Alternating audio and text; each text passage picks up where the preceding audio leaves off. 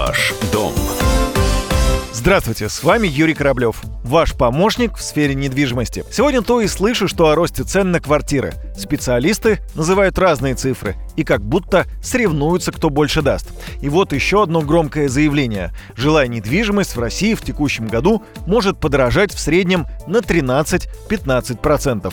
Такое мнение высказал генеральный директор рейтингового агентства строительного комплекса Николай Алексеенко. На Дальнем Востоке, по словам эксперта, вероятны большие масштабы роста цен.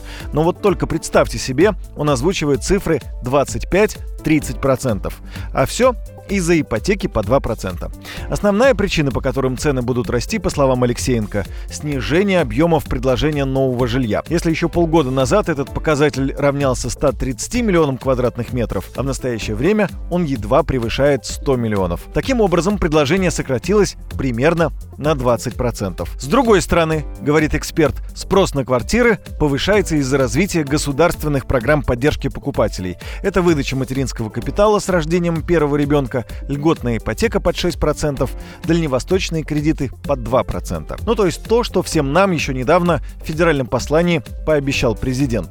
Спрос растет, и застройщики могут переписывать свои ценники в сторону увеличения. Ну, если вы хотите знать мое мнение, то, на мой взгляд, не будет такого роста цен на недвижимость. Причина первая. Социально-экономическая ситуация в стране остается, ну, по-моему, прежней. Лучше мы жить не стали. По крайней мере, намного лучше. Второе, если на новостройки сильно вырастут цены, их просто перестанут покупать. Ну и еще об одной причине говорит вице-президент гильдии риэлторов России Константин Апрелев. За последние полтора года цены на рынке изменились в сторону увеличения примерно на 5%. До этого, подчеркну, с 2014 года цены падали. То есть это был только первый год небольшого роста. Причем, с моей точки зрения, этот рост в основном был вызван тем, что достаточно быстро была снижена ипотечная ставка. Весь платежеспособный спрос сегодня на рынке, он регулируется практически ставкой по ипотеке. В ближайшее время не будет происходить такого значительного ежегодного снижения ипотечных ставок. По этой причине как-то стимулировать спрос будет, в принципе, невозможно. Мне кажется, что более чем на 3-5% цены, в принципе, не вырастут в ближайший год.